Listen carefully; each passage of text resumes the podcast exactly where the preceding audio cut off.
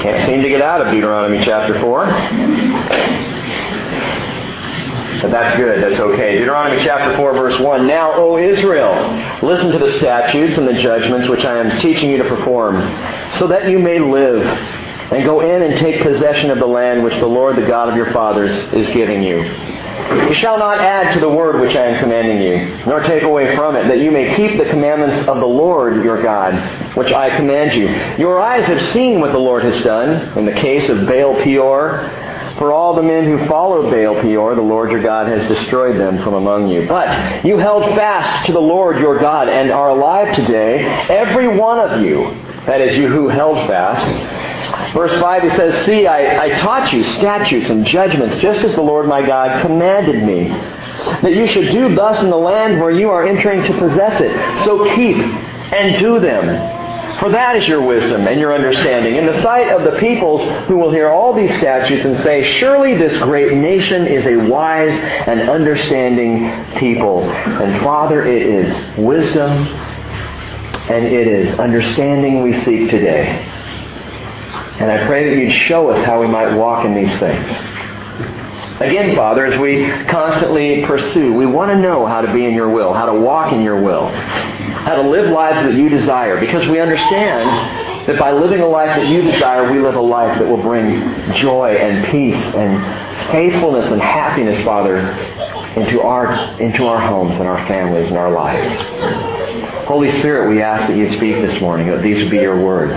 Help us to hear your words and your words alone. Father, drown out all other words that might get in the way.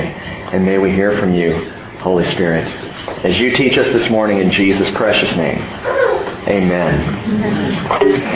Well, Deuteronomy chapter 4 is a call to obedience. It's Moses, again, in the fourth chapter of this long oration that he gives at the end of his life to all the people of Israel. And it's interesting because in Deuteronomy 4 we are called, Israel is called to obedience, and it's a literal precursor to the next 21 chapters that will follow. First the call to obedience, then the statement about what you are to obedient, what you're to be obedient to. Moses recounts and relates the law with great relevancy for the people. We'll see that in coming weeks as the Lord provides. But first, Moses urges obedience. Before he goes back to laying it all out, he urges obedience to the law. And this law, he tells us very clearly, is about life. Verse 1, he says, Listen to the statutes and judgments which I'm teaching you to perform, so that you may live. So that you may live. Follow these and you will have life, he says. You'll live. Just this last week, at the D'Angelo house, they had, Jeff and Penelope had an aunt and uncle visiting, and they had a real nice motorhome that they pulled up and was parked outside. It's one of those incredible jobs, 60 feet long, big honking thing. And little Leticia was in the motorhome looking around, just amazed by all of the gadgets and the doodads inside this vast rolling house. And Leticia said to Penelope in the motorhome, she said, Mom, when is Aunt Barbara going to get dead so we can have this?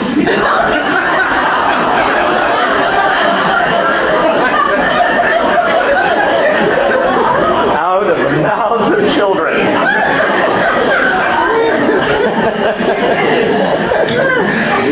But you know what? I thought about that. I heard that story and I laughed just as you all did, but I thought about it, and the truth is, it takes a death for us to get an inheritance, doesn't it? And it would take Aunt Barbara's death for Leticia to get the inheritance of that motorhome, of that motor coach. But gang, that is the gospel of Jesus Christ, that He died that we might have our inheritance. He died that we might live. And not only did He die, but He resurrected to life to show us what would happen if we died in Christ. That we too would have a resurrection. That we too could live. Paul says in Philippians chapter 1 verse 21, For me to live is Christ, and to die is gain. And the wonderful thing about being in Jesus Christ is He is all about life. He is all about making your life worth living. Wandering away from Him, doing what we do in our own rebellion, it will bring about one thing, and I'll just lay it out clearly, it will bring death. It will bring death of relationships. It will bring a death to your happiness. It will bring a death to your peace. It will bring death. The thief comes to kill and to steal and destroy, Jesus said. But I come that you might have life. So I ask you this morning, do you want life? Do you want to live? Moses, as he opens up and begins to give this wonderful law, says, listen, if you will follow these things, you will live. Now, I want to caution you before we take another step to remember that the law doesn't save you. You will not find your salvation in keeping the things of the law. However, the law can give you life. Once you've already gained that salvation through the grace of Jesus Christ given to us on the cross. He paid for it. It's a done deal. But you can live. And these things that we're going to be going into are all about life. This morning I want to talk about getting life. Not getting dead, but getting alive. About being alive in Christ and what that really means. And the reality is, gang, that the idealism of life in Christ can be very quickly crushed when you walk a few blocks in this thing called the church.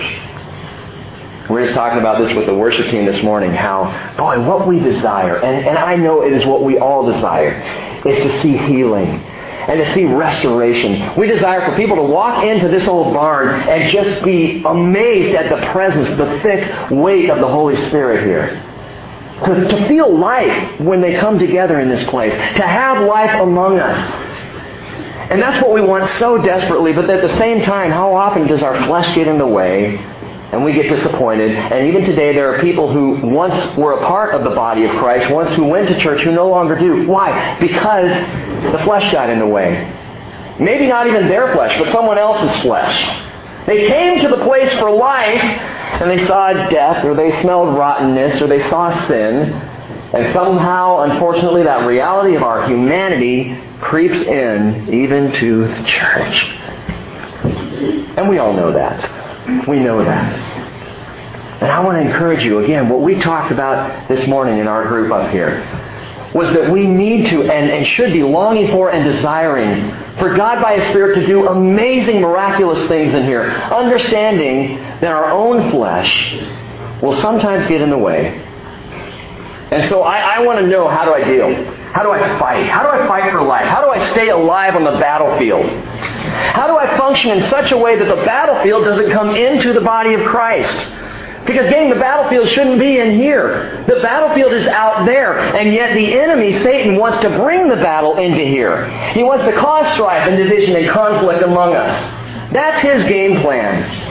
And yet we want this to be a place of life. So I say, Lord, how do we do that? How do we learn to really fight the right battles and stand in this world? Gang, I want to talk about a couple of battlegrounds this morning that I see as Moses opens up and talks about obedience. And the first one is the biblical battleground.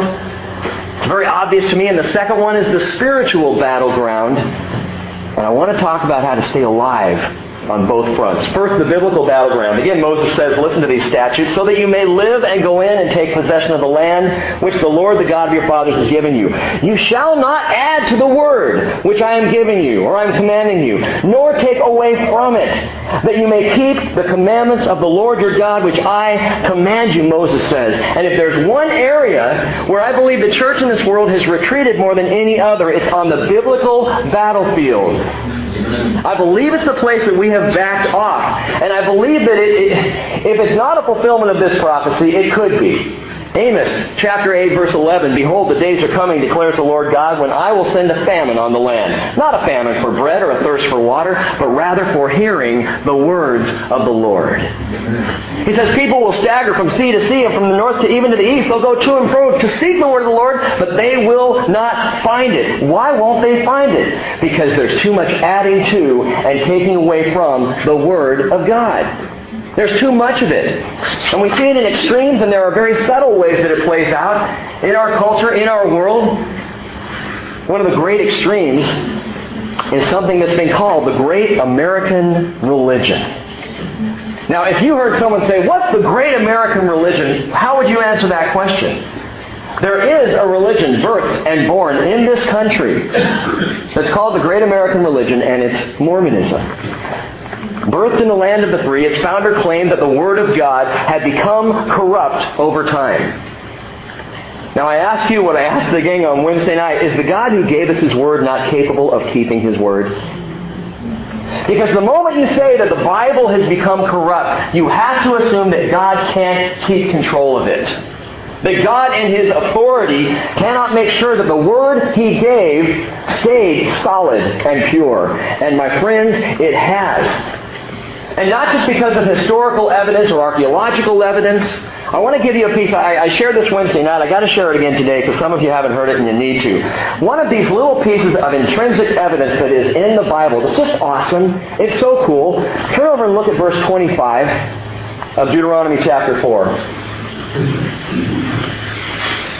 I wasn't going to share this, but it's just, you got to hear it.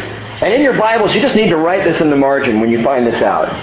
One of these great little things that God does to say, this book is true. You can count on it. Verse 25, Moses is getting prophetic. And he says, when you become the father of children and children's children and have remained long in the land and act corruptly and make an idol in the form of anything and do that which is evil in the sight of the Lord, your God, so as to provoke Him to anger, He says, I call heaven and earth to witness against you that you will surely perish quickly from the land where you're going to possess it. And that's exactly what happened, isn't it? But listen, the phrase, have remained long, is one word in the Hebrew. Have remained long is one word. The word is yashain. Now, yashain in the Hebrew, let me back up. You understand that Hebrew numbers are also, or letters are also numbers? That the Hebrew letters are also, they all have numerical value to them and are used for mathematics and counting in the Hebrew language. Same way with Greek. There are certain languages, you've heard, Roman numerals, there are certain languages that will use letters and numbers as the same thing. So every Hebrew letter is also a number. The word yashain, which means have remained long in the land, if you add up the numbers of the word yashain, put the numerals together, what you end up with is the number 582, which is exactly how long Israel remained in the land before they were driven out. Have remained long. 582 years. And then Israel was driven out. What a coincidence! This word is sure, gang. It's solid. You can count on it. Paul said, dismantling, by the way, Joseph Smith's entire religious system in two short verses. He said in Galatians 1:6, I am amazed that you're so quickly deserting Him who called you by the grace of Christ for a different gospel. In verse 8 of Galatians 1, he says, even if we or an angel from heaven should preach to you a gospel contrary to what we have preached to you, he is to be accursed. So right there, even if an angel were to show up this morning, and the light shone on him, and he stood up and said, I have a new word for you. Our response is, that angel is accursed before God. Because there is no further gospel. There is no adding to, Moses says, or taking away from the Word. But gang, it's not just in Mormonism or some of these cults that get out there and get away from the Word. It is in the church. And this frightens me, it bothers me. Cheryl and I were down at the Kia dealer down in Everett. And when you go to buy a car, normally you probably should take a book or something because you're there for 6 hours while they go back and forth and you play the little game that they play. So we're sitting there and talking with this lady who was helping us out. And as we were talking, we discovered that she was a Christian, which was great because then I told her I was a pastor and you need to get me a better deal. Because we're on the same team here, and I'm driving for Jesus, man, so you got to do something for me here. And we got to talking about her church, and I actually knew the youth pastor that served there, and talking about the Bridge and just different things. And then somehow we got on the subject of 24, the show. 24, Jack Bauer. Oh, man, what a cool show. Anyway, I'm addicted. Cheryl and I got that. Well, it's another story for another time. But we're watching 24, so we're talking about it. And she said, well, what our pastor did just recently was a sermon series called 24. And she went on to describe it. 24. It was about the last 24 hours of Jesus' life. And it was great because, and this is a rather large church down in the Kirkland area, and she said, we had video stuff that was going on, and it'd be scenes from 24, and there goes Jack Bauer, and then there'd be clipped in a scene from The Passion of the Christ, and I'm going, I'm not sure how that works. And then the sermon series is just awesome, with a PowerPoint and a presentation, the media, she says, boy, it was just really cool. And I went, wow, that is really cool. It's really cool, and I started thinking, we got PowerPoint.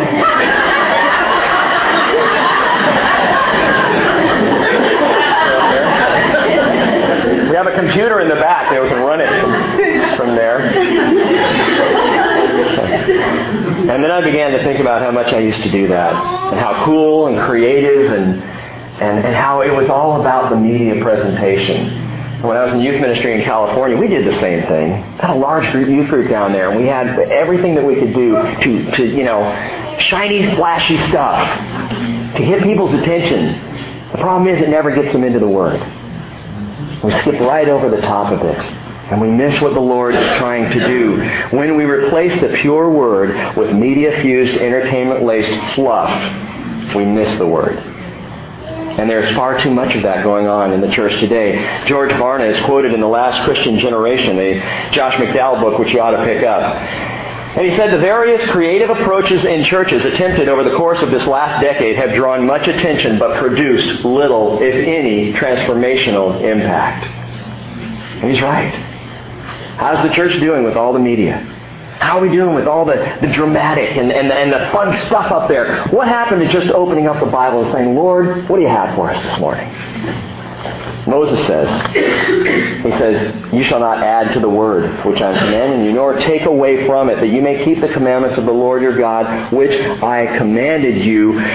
The Lord does not need our hype. And the Lord doesn't even need our help. Embrace yourselves. Do you know that you don't even need a teacher? That was too quick an amen there. I mean, I was hoping for a few people to say, no. The Lord doesn't need our help. Listen to what John says about teachers. 1 John chapter 2, verse 27. He says, as for you, the anointing which you receive from him abides in you, and you have no need for anyone to teach you. Have a nice day. This is what John said. This is gospel truth here. You have no need for anyone to teach you, but as his anointing teaches you about all things, and is true, and is not a lie, and just as it has taught you, so abide in him. And so you might say, okay, so why do we have teachers at all, Pastor Guy? Why do we need someone to teach then if the Bible says we don't? For two reasons. And these are all biblical reasons. Maturing the body and nurturing the young. There is teaching that's necessary for the body. Paul says in Ephesians 4:11 that he gave some as apostles and some as prophets, some as evangelists, some as pastors and some as teachers for the equipping of the saints, for the work of service, to the building up of the body of Christ until we all attain to the unity of the faith and to the knowledge of the Son of God to a mature man. There is a place for teaching in the fellowship, in the church. What did the first century church do? Acts chapter 4. They devoted themselves to the breaking of bread, to prayer, and to the apostles' teaching and to fellowship. So it is for the maturing of the body, but it is also gained for the nurturing of the young. This verse a little harsh, but we need to read it. Hebrews 5:12. The writer says, by this time you ought to be teachers. And he's talking generically across the board.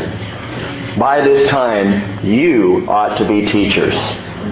You have need again, however, for someone to teach you the elementary principles of the oracles of God. You've come to need milk and not solid food. And I want you to consider and ask the question, is that you?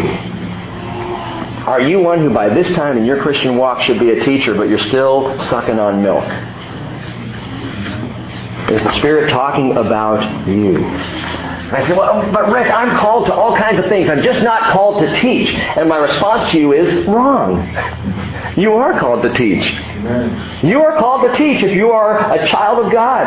If you are blood-bought by Jesus Christ, you are called. If you truly seek to be a bondservant of the Lord, you are called to be a teacher. 2 Timothy chapter 2, verse 24, the Lord's bondservant must not be quarrelsome, and be kind to all, able to teach. Patient when wronged, and with gentleness correcting those who are in opposition. Loved ones, if you are in Christ, listen, you have an anointing. You have an anointing. If you're in Christ Jesus, you have something that someone outside of Christ does not have when they open up the Scriptures to read. You have the anointing of the Holy Spirit. And His Spirit will teach us and explain to us and help us to understand. And what we need in this fellowship, in the church at large, more of is more effective swordplay. We need more of those who are able to wield the sword of the Word effectively in the battlefield, on the biblical battlefield, to refer back to Scripture, to take friends and families and loved ones to the Scriptures, to understand God's will and His Word. People who are equipped in the Word to handle it well. The biblical battlefront calls for effective swordplay. Ephesians chapter 6, verse 18 says, "Take the sword of the Spirit, which is the Word of God." Now listen, because this is important. When that is mentioned in Ephesians, Paul says, "Take the sword of the Spirit, which is the Word of God." Did you know that the sword is one of only two offensive implements that we have? Only two. The Bible talks about all kinds of armor that we can wear in the battlefield, but there are only two offensive weapons. The sword of the Spirit, the sword of the Word, and I'll get to the second one in a minute.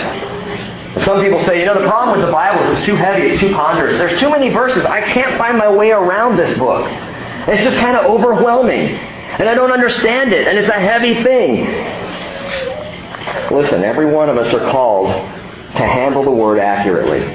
I'm going to give you a couple things to remember in this battlefield, this fight that we are in. And the first one is handle the Word accurately. If you watch the Lord of the Rings trilogy, you probably saw the character, I know you saw the character, Strider, Aragorn. And he always had that great sword that he wielded and he carried about wherever he went. Well, the character, Viggo Mortensen, the actor, while he was filming, carried his sword everywhere he went.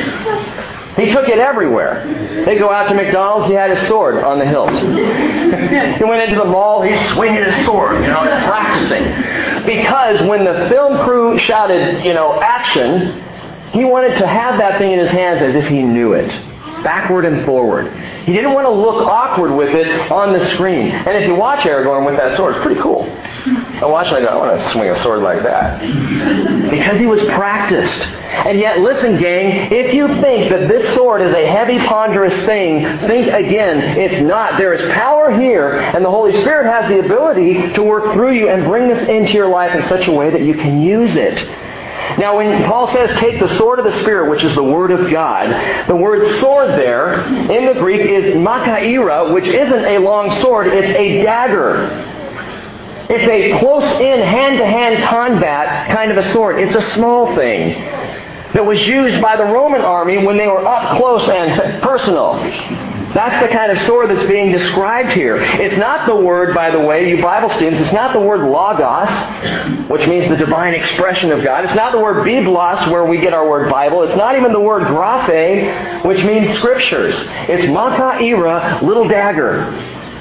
This little sword is the little dagger of the Word. Now, word there is interesting, because the word there is rhema. Again, not logos or biblos, rhema. Well, what's rhema mean? It means a precise spoken word. So taken in context and understanding what the Bible says, in this place Paul says, the dagger of the Spirit, the precise spoken Word of God. Take the dagger of the Spirit with you. Take the precise spoken Word of God with you. How do I do that? How does it work? Listen closely. Isaiah chapter 50, verse 4 says the following. The Lord God has given me the tongue of the learned, that I should know how to speak a word in season to him that is weary. He wakens, morning by morning, he wakens mine ear to hear as the learned, or the disciple. The disciple, gang, knows how to speak a word in season, a word to the weary. And there is not a one of us here who cannot know how to speak a word in season. There's not a one of us that this should be lost on, gang, because Jesus said in John 14:26, the Helper, the Holy Spirit, whom the Father will send in my name, will teach you all things and bring to remembrance all that I have said to you. Amen. You don't have to sit around and go through memorization courses. You just need to be in the Word. Because the more you're in the Word, the more you're going to be able to handle that little dagger, the precise spoken Word of God, when you need it. Because the larger Word is already in you. Here's the point. The dagger of the precise spoken Word is fashioned from the larger sword of the Word itself. Hebrews 4:12, for the Word of God, logos, that is the big divine massive expression of God, part of which is written, what we see written in the Bible, is living and active and sharper than any two-edged sword, and piercing as far as the division of soul and spirit and joints and marrow, able to judge the thoughts and the intentions of the heart. What does that mean? It simply means that having the right word at the right time is dependent on being familiar with the whole Word of God as often as possible. And I've said this before, one of my prayers for us, for you as a fellowship, is that we would be incredibly biblically literate. That we would know this book and understand it and have it in hand. You know, I was just talking with my in-laws the other day, because we were talking about the Bibles coming in and out of here, and Bill and Sharon do so much, by the way. You need to appreciate them, keeping this barn straight and clean. They come down here several times a week to do that. But we were talking about the little Bibles that get handed out and passed out, and you know, as I think about it, it was Russ that I was talking to, not even my in-laws at all, so skip that. But Russ and I were talking about it, and he was saying, you know, we're having a tendency to see a lot of people just come on in because the Bibles are already here. Which is great, and it's wonderful. You know that if you come here and you forget your Bible, there's going to be one here for you. Terrific. And that's fine with me. However, are you getting used to the Word that you've got with you through the week? Now, if you have one of those little paperback Bibles, I encourage you, have a pen in hand and write all over it, and let that be your sword. Like the guy who played Strider, Aragorn. Take that sword with you. Get familiar with it. Be comfortable with it. Don't keep using borrowed weapons. Have one that is yours. And you watch someone who's a real servant of the Lord. You watch someone who's out there and really, really pastoring. And I think of Les because he's just Mr. Scripture Mouth. I mean, everything that comes out, and blah, blah, blah, blah, blah. And I'm like, where's that? Okay, can I tell me where that's coming from? You know? Have you seen his Bible? It's a mess. But it isn't for him. He knows where everything is. And that is what we need, Jay. Know where your stuff is. Rightly handled. This is what Paul says, 2 Timothy 2:15. Be diligent to present yourself approved to God as a workman who does not need to be ashamed, accurately handling the word of truth. How do I do that? Get a hold of one and take it everywhere you go. And let this be what you write in and what you scrawl all over it, and where you've got, you know, dog-eared pages. I pray your Bibles will be absolute messes to everybody but you, because you know it so well. Paul says in 2 Timothy 4:2, he says to Timothy, preach the word. And he says, be ready in season and out of season. Reprove, rebuke, exhort with great patience and instruction. For the time will come when they will not endure sound doctrine. I'm afraid, gang, the time has come when the world will not endure sound doctrine. But wanting to have their ears tickled, they will accumulate for themselves teachers in accordance to their own desires, and will turn away their ears from the truth, and will turn aside to myths. Listen, I will keep teaching here for the purpose of nurturing and maturation. But here's your part. You are called to learn how to handle the Word accurately. So do it. Amen. Take it with you. Gentlemen, ladies, when you're walking out the front door to work with you, take your sword. Let it be with you wherever it goes. Don't have a nice, tidy little place on the shelf for it at home. Take it when you go grocery shopping. It'll freak some people out, but have it in the cart. Put it in the car. Take it to coffee. Anywhere you go, plop that thing down, because you never know when God might be saying, hey, I want you to see something here. I want you to know something. Handle the Word accurately. But Moses continues, verse 3, on another spiritual front. He says, your eyes have seen what the Lord has done in the case of Baal Peor. For all the men who follow Baal Peor, the Lord your God has destroyed them from among you. And I draw back a little bit. Baal Peor. What happened there? Do you remember that story? Numbers chapter 25 tells of a massive compromising rebellion of the Israelites at a place called Peor with a people called the Moabites. And the Moabites knew they couldn't overpower Israel. They knew they didn't have the strength to fight Israel. And so they got some advice from a sneaky seer by the name of Balaam. You may remember the story. Balaam told Balak, the king of the Moabites, he said, hey, here's how you get these people. You can't fight them, you can't overpower them, but you can compromise them. And here's how you do it. Dress up your daughters and have them walk in front of the men of Israel. It's always a dangerous thing. Have them walk out there. Invite them to your celebrations where you are eating food sacrificed to the idol of Baal. And don't tell them right up front you want them to worship Baal. Just invite them to the celebration of Baal. and it'll be great. You will undermine them. Revelation 2:14 tells us that Balaam kept teaching Balak to put a stumbling block before the sons of Israel, to eat things sacrificed to idols, and to commit acts of immorality.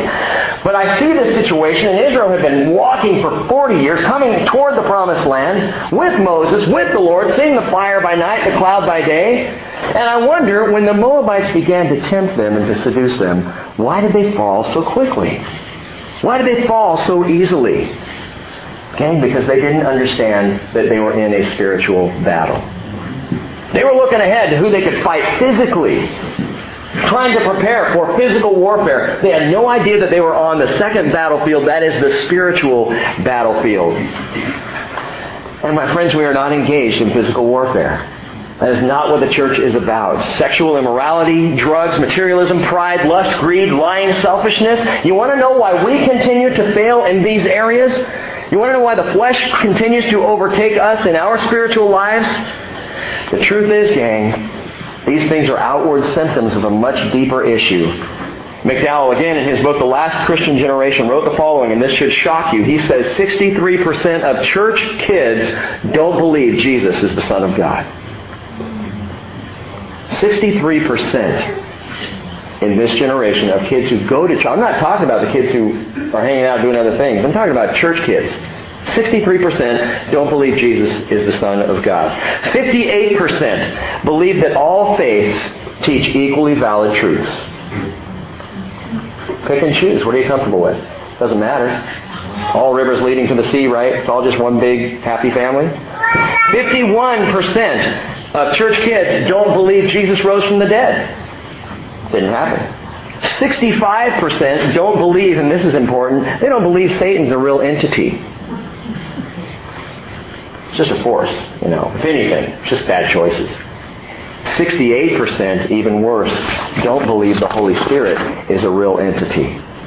And if you don't believe the Holy Spirit of Jesus Christ is available to you in your Christian walk, that's a way to live empty right there. That's scary stuff. We are on a spiritual battlefield. And you know what upsets me now? Because I worked for years and years in youth ministry, and I saw this trend, and I saw this happening among kids, not believing, not hearing the Word. But we have adults sitting in church today who have no idea what sin really is. Or maybe they do, but it doesn't matter.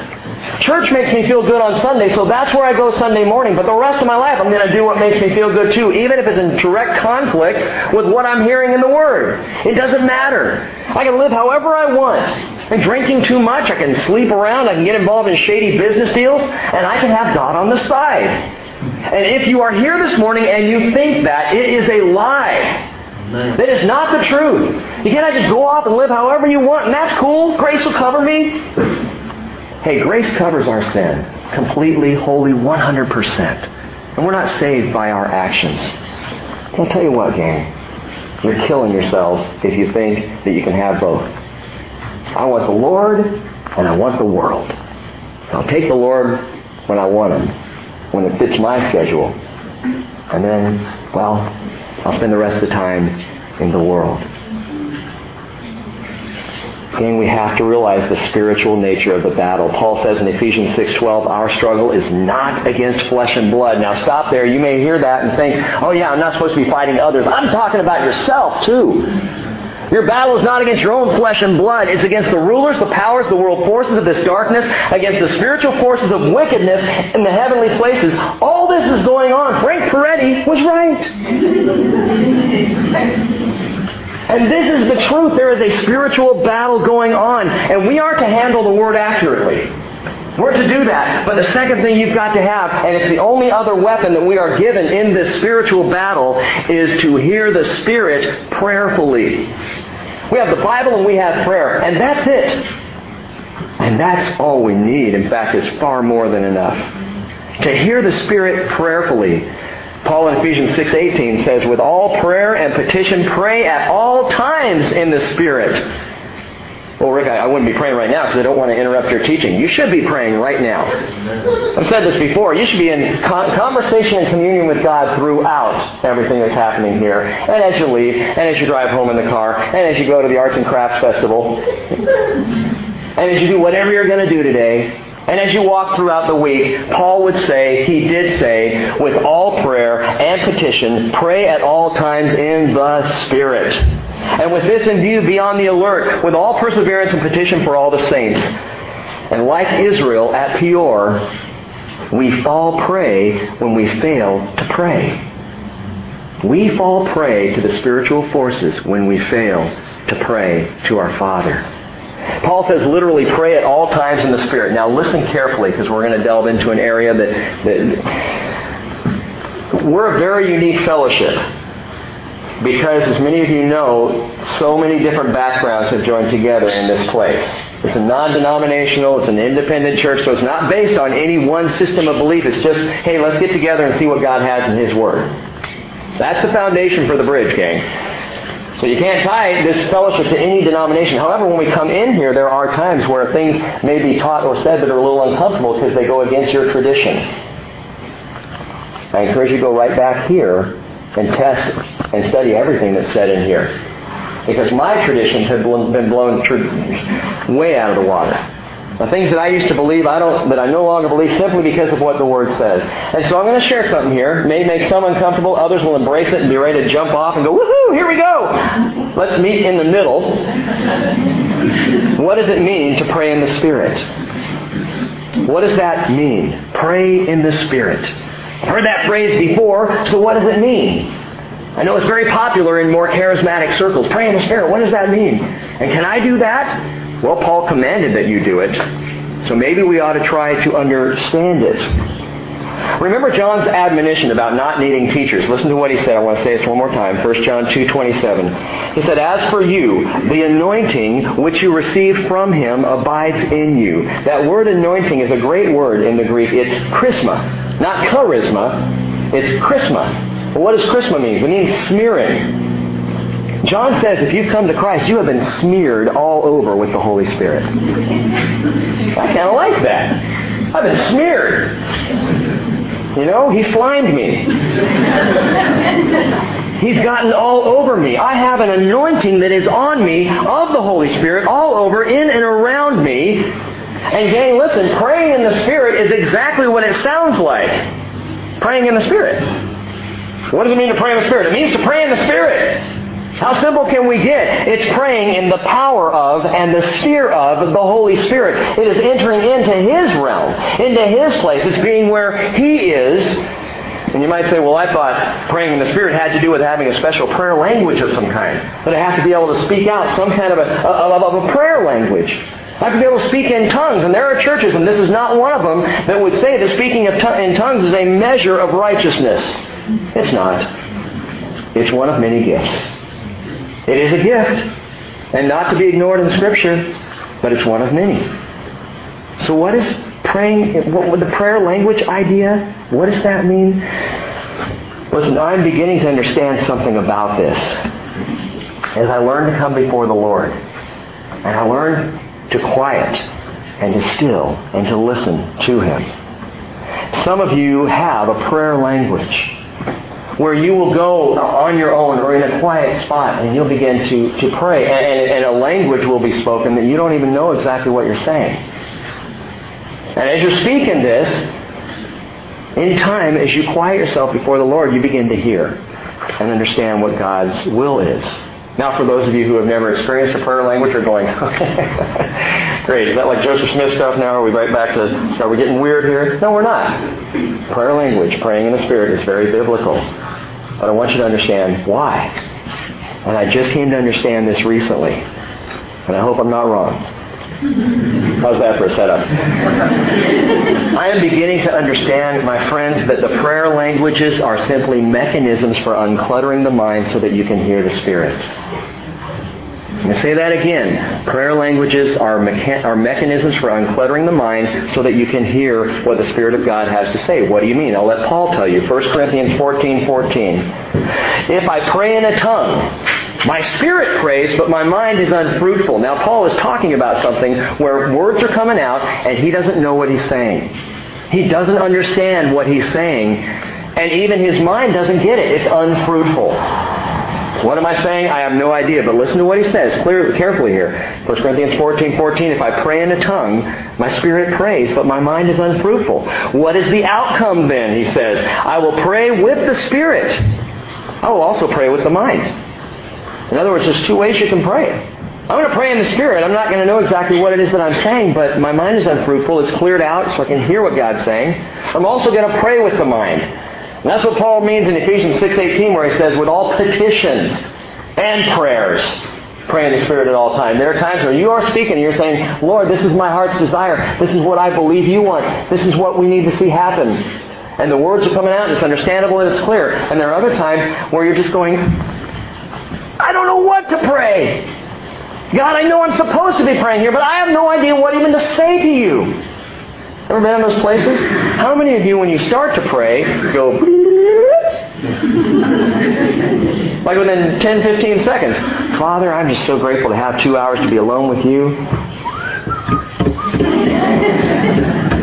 Oh yeah, and Lord, I appreciate that you're here and...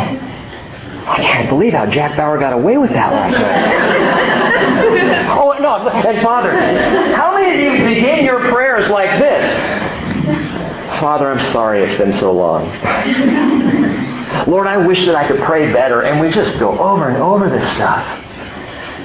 Paul says, pray at all times. Praying with the mind. Listen to this. Praying with the mind is dependent. It is dependent on my thoughts, on my requests, on my petitions. However, praying in the Spirit is transcendent. It's when I don't know what to pray. Romans chapter 8, verse 26, Paul says, the Spirit helps our weakness. We do not know how to pray as we should. But the Spirit Himself intercedes for us with groanings too deep for words. And He who searches the hearts and knows what the mind of the Spirit is, because He intercedes for the saints according to the will of God. And here's the idea behind praying in the Spirit. Here's the idea behind a prayer language. It's to stop working it out so that God can work it out for you. It's to still and quiet the mind. And you know what God used to explain this to me finally in my life after so many years? Movies. And it's the funniest thing. And I think I shared this on a Wednesday night a couple weeks back, but I was talking with Laura Pierce, our children's director, and we were laughing because we both have this tendency to never stop thinking. That's the kind of twisted mind Pastor Rick has. I don't stop thinking. It's 24/7. You know, I'd be sitting there and I might look like I'm just... But I'm thinking. And I'm running from place to place to place to place. And I shared before how funny it is. No, I'm not going to say this because I've said it before. And Cheryl, I'm going to let you off the hook. I'm not going to share that story. All right. Anyway, so I'm just always thinking. And I was sitting there talking with Laura about this. And she goes, me too. I can't stop thinking. And I said, you know why I love movies so much? It's because that's when I stop thinking. For 2 hours, I'm not thinking about anything but just what's happening up there. I can just go, you know? And then the movie ends and the credit runs and I see a name and I'm off. Think it again. And I'm thinking. And I think sometimes it would drive me insane if I didn't have a little mechanism by which I could just stop. And I looked at Laura and I laughed and I said, you know what? Movies are my prayer language. That's it. That's when my mind is still, and I'm not thinking about anything else. And I'm not wandering off in my own world. I'm focused right on one thing. And listen, movies are not my prayer language, by the way. I don't turn on 24 to get still before the Lord. That's not what I'm talking about here. But praying in the Spirit is about mental stillness before the Lord. That's what praying in the Spirit is. It's not mental emptiness. It's not, vacating your mind. That's New Age teaching. That's Eastern mysticism. It's not voiding my mind to allow channeling. It's stilling my mind. As the Lord says, Psalm 46:10, cease striving. Some of your versions say, be still. And know that I am God. And just recently, a dear friend of mine made the comment, I just don't know how to get stilled. And maybe you need to say, Lord, teach me to pray in the Spirit. So how do we do that, Rick? What do we do? How do we receive this prayer language? Because I want this. And I'm going to tell you to do exactly what I've done in my life. Say, Lord, would you teach me to pray in the Spirit? Because, friends, I've gone to so many different people and friends and others in my life, and I've gotten so much information about speaking in tongues, about prayer languages, about praying in the Spirit, so much information that I cannot work it out. And I have found myself at times trying to get still before the Lord and going, bleh, I got nothing, Lord. And I've learned that all the intellect and working it out in the world will not help you. So I encourage you, if you want to pray in the Spirit, would you just ask the Lord to teach you to pray in the Spirit? He is a gracious Father. Amen. He will give what we ask for. And if you're uncomfortable with the whole concept, don't ask. He still loves you. But if you want to learn to get still before the Lord, gang, I think we've got to take it to the Lord and say, Father, I want to focus on you. And by the way, those of you who speak in a prayer language and have used it, listen very closely. The focus is not your prayer language. The focus is the Holy Spirit. The prayer language is just mechanics, gang. The focus is being still before the Lord and being in the presence of Jesus Christ. So take your heart to the Lord. Jude 20 and 21 says, Beloved, building yourself up on your most holy faith, praying in the Holy Spirit, keep yourselves in the love of God. So handle the Word accurately. Hear the Spirit prayerfully. And I got one last thing to tell you. I know it's a little warm in here, but you're not moving around like I am, so hang in there. Deuteronomy verse 4, chapter 4. Moses said, But you who held fast to the Lord your God are alive today, every one of you. The third thing we do, we handle the Word accurately, we hear the Spirit prayerfully, and we hold fast obediently. And this may shock you, but you need to understand something here. Obedience comes before understanding. Process that. Obedience comes before understanding. God doesn't let us work it all out, figure it all out, and then obey. He says, I want you to obey first, and then you will understand. What do you mean? Look at verse 5 and 6. See, I have taught you the statutes, Moses says, the judgments, just as the Lord my God commanded me, that you should do thus in the land where you are entering to possess it. So keep and do them, for that is your wisdom and your understanding in the sight of the peoples who will hear all these statutes and say, Surely this great nation is a wise and understanding people. You want to know, gang, why we won't understand why, or why we don't understand why, is because we so often fail to obey. God says, you obey me, and that is your understanding. You do as I say, not understanding it, and your wisdom will come, and your understanding will flow out of that. And this last Thursday morning, we had men's prayer, which I was a little late for, just by way of confession to you all. And after we were all done praying, Gary had asked to spend some time with me that morning. So I said, great, I'm thinking breakfast. So we went to breakfast. And we walked up to my house, and he's carrying this big, awkward bowl. Kind of shallow and big honking thing. He's just carrying it with him. You know, it's kind of funny looking because here's this, you know, a studly guy carrying this kitchen utensil. Anyway, we got up to the house, and he left it at the house and went to breakfast and came back. And then Gary said, you know, God asked me to do something, and I don't know how you feel about this, but I think I'm supposed to wash your feet. I'm like, I should have showered. Like, have you seen my feet? And we kind of laughed, and he said, The Lord wants me to wash your feet. And then he said, I have no idea why. And I'm like, neither do I. Unless Cheryl called you and said, do something. You know?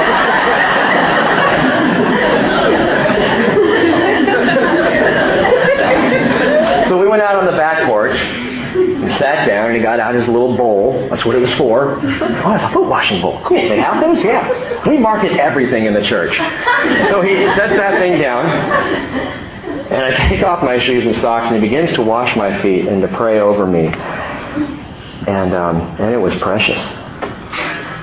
And it was touching, and there were things that I understood through that process I'm not going to share with you because it was so personal to me. And it's personal to Gary. But the reason I share that is just to say that obedience precedes understanding. Gary had no idea why he felt like he was supposed to do that. It didn't make sense. For two guys, it was a strange occurrence. And yet it was so right on target, and it is exactly what I needed on Thursday morning. And it's what he needed. And so we finished, and I said, Gary, not my feet only, but my hands and my head too. No, I didn't do that. For those of you who know the story, if you in your life, and please hear me on this, we're just about through, if you in your life are saying, I want a better understanding of God's will, obey. Obey. If you want to understand better, obey. If you in your life are saying, I want to stop sinning and start living for Jesus, obey. You may not understand why. You may not understand the what of it all. But if you will obey the Father first, your wisdom and your understanding will come. We say to God, give me understanding and I'll do what you say. And God says, do what I say and I'll give you understanding. And it's not easy. But it's the commander's battle cry to his precious army. And Jesus said, Revelation 3:10, because you have kept the word of my perseverance, I will also keep you from the hour of testing, that hour which is about to come upon the whole world to test those who dwell on the earth. He's going to pull you out before the bad stuff happens. But then he says these words, Revelation 3:11, I am coming quickly. Hold fast to what you have so that no one will take your crown. Hold fast, the commander says. Hold fast, Jesus says. Hold fast obediently. And by the way, did you notice the divining characteristic of those Israelites back in verse 4 who did hold fast? They were alive. They were alive. You want to be alive in Christ Jesus? You want to live in Christ? Then obey. Obey Him. These people didn't get dead, as Leticia would say. They got alive. Because to live is Christ. And Paul says in Philippians 2:15, prove yourselves to be blameless and innocent, children of God, above reproach in the midst of a crooked and perverse generation, among whom you appear as lights in the world, holding fast to the word of life. And have you ever noticed how alive some of Jesus' followers are? They're those people, those Christians, man, I just want to be like them, because you can see, you look in their eyes and you see just this longing for Jesus, this incredible joy. You hear a lilt in their songs. It was great. I don't know if you heard it this morning, but little Christian was sitting right down here on the front row, singing his lungs out. Didn't get a single word right, and I don't believe hit a single note right either. And I'm looking down, and his eyes are closed, and he's just praising the Lord with all that he had. And I'm going, I can't even hear the next note, Kristen. But that little kid was alive in Jesus this morning. You could see it in his face. For those of you who couldn't see his face, we should have shown his face up on the screen. We don't have that kind of technology. But if we did, we could show you. Those who obey Christ, gang, are alive in Christ. And that may be what you're missing. You see other Christians and you go, I believe in the same Lord, but I'm just not there. Then my encouragement to you is to hold fast obediently. Is there an area in your life where you are not obeying what the Lord is asking you to do? Where you are rebelling against or rejecting something of the Lord, and you're feeling kind of dead? Then get alive, obey. 1 John 5:12, he who has the Son has the life. And verse 20 of 1 John 5, he says, we know that the Son of God has come and has given us understanding so that we may know Him who is true. And we are in Him who is true, in His Son, Jesus Christ. This is the true God and eternal life. Jesus is. Amen? Amen. Hold fast obediently. Hear the Spirit prayerfully. Handle the Word accurately. And you, my friends, you will live. You'll live. And Father, we want to live. We want to be people that are so alive in You. It is unmistakable. As Moses spoke of Israel, we want the nations around us, the peoples around us, to see the light here. To see the wisdom and the understanding that doesn't come from ourselves. It comes from just obedience. Simple, plain obedience to You, Father. Lord, You call us to obey. Give us, Father, the strength to obey. Father, crush our will and discard it that we might walk in Your will. Bring us before You to do as You ask us to do. To hear Your voice. To cling to Your word. And to obey You, Father. This morning as we pray, some of you need to make a first step of obedience, can make a first step of obedience to the Lord by simply asking Jesus to come into your heart and be your Savior. And if that's you, you can pray easily with me to the Spirit of God. Pray these words: Lord, I'm a sinner and I have been in rebellion to you, but I want to obey because I want to live. I accept the crucifixion of Jesus on the cross where He took the place of my sins. And I ask you to be my Lord and my Savior this morning. And those of you who have come into Christ and have prayed that prayer before, if there's an act of obedience in your life that you are putting off, I implore you, I plead with you to obey the Father. And perhaps we all need to pray together in our hearts before the Lord. Lord Jesus, make me a bondservant, one who obeys your every beck and call. Lord Jesus, if there is something in my life I'm missing, if there is an area where I am standing in overt rebellion to you, I pray that you would help me simply to obey you. Help me obey. In Jesus' name we pray. Amen.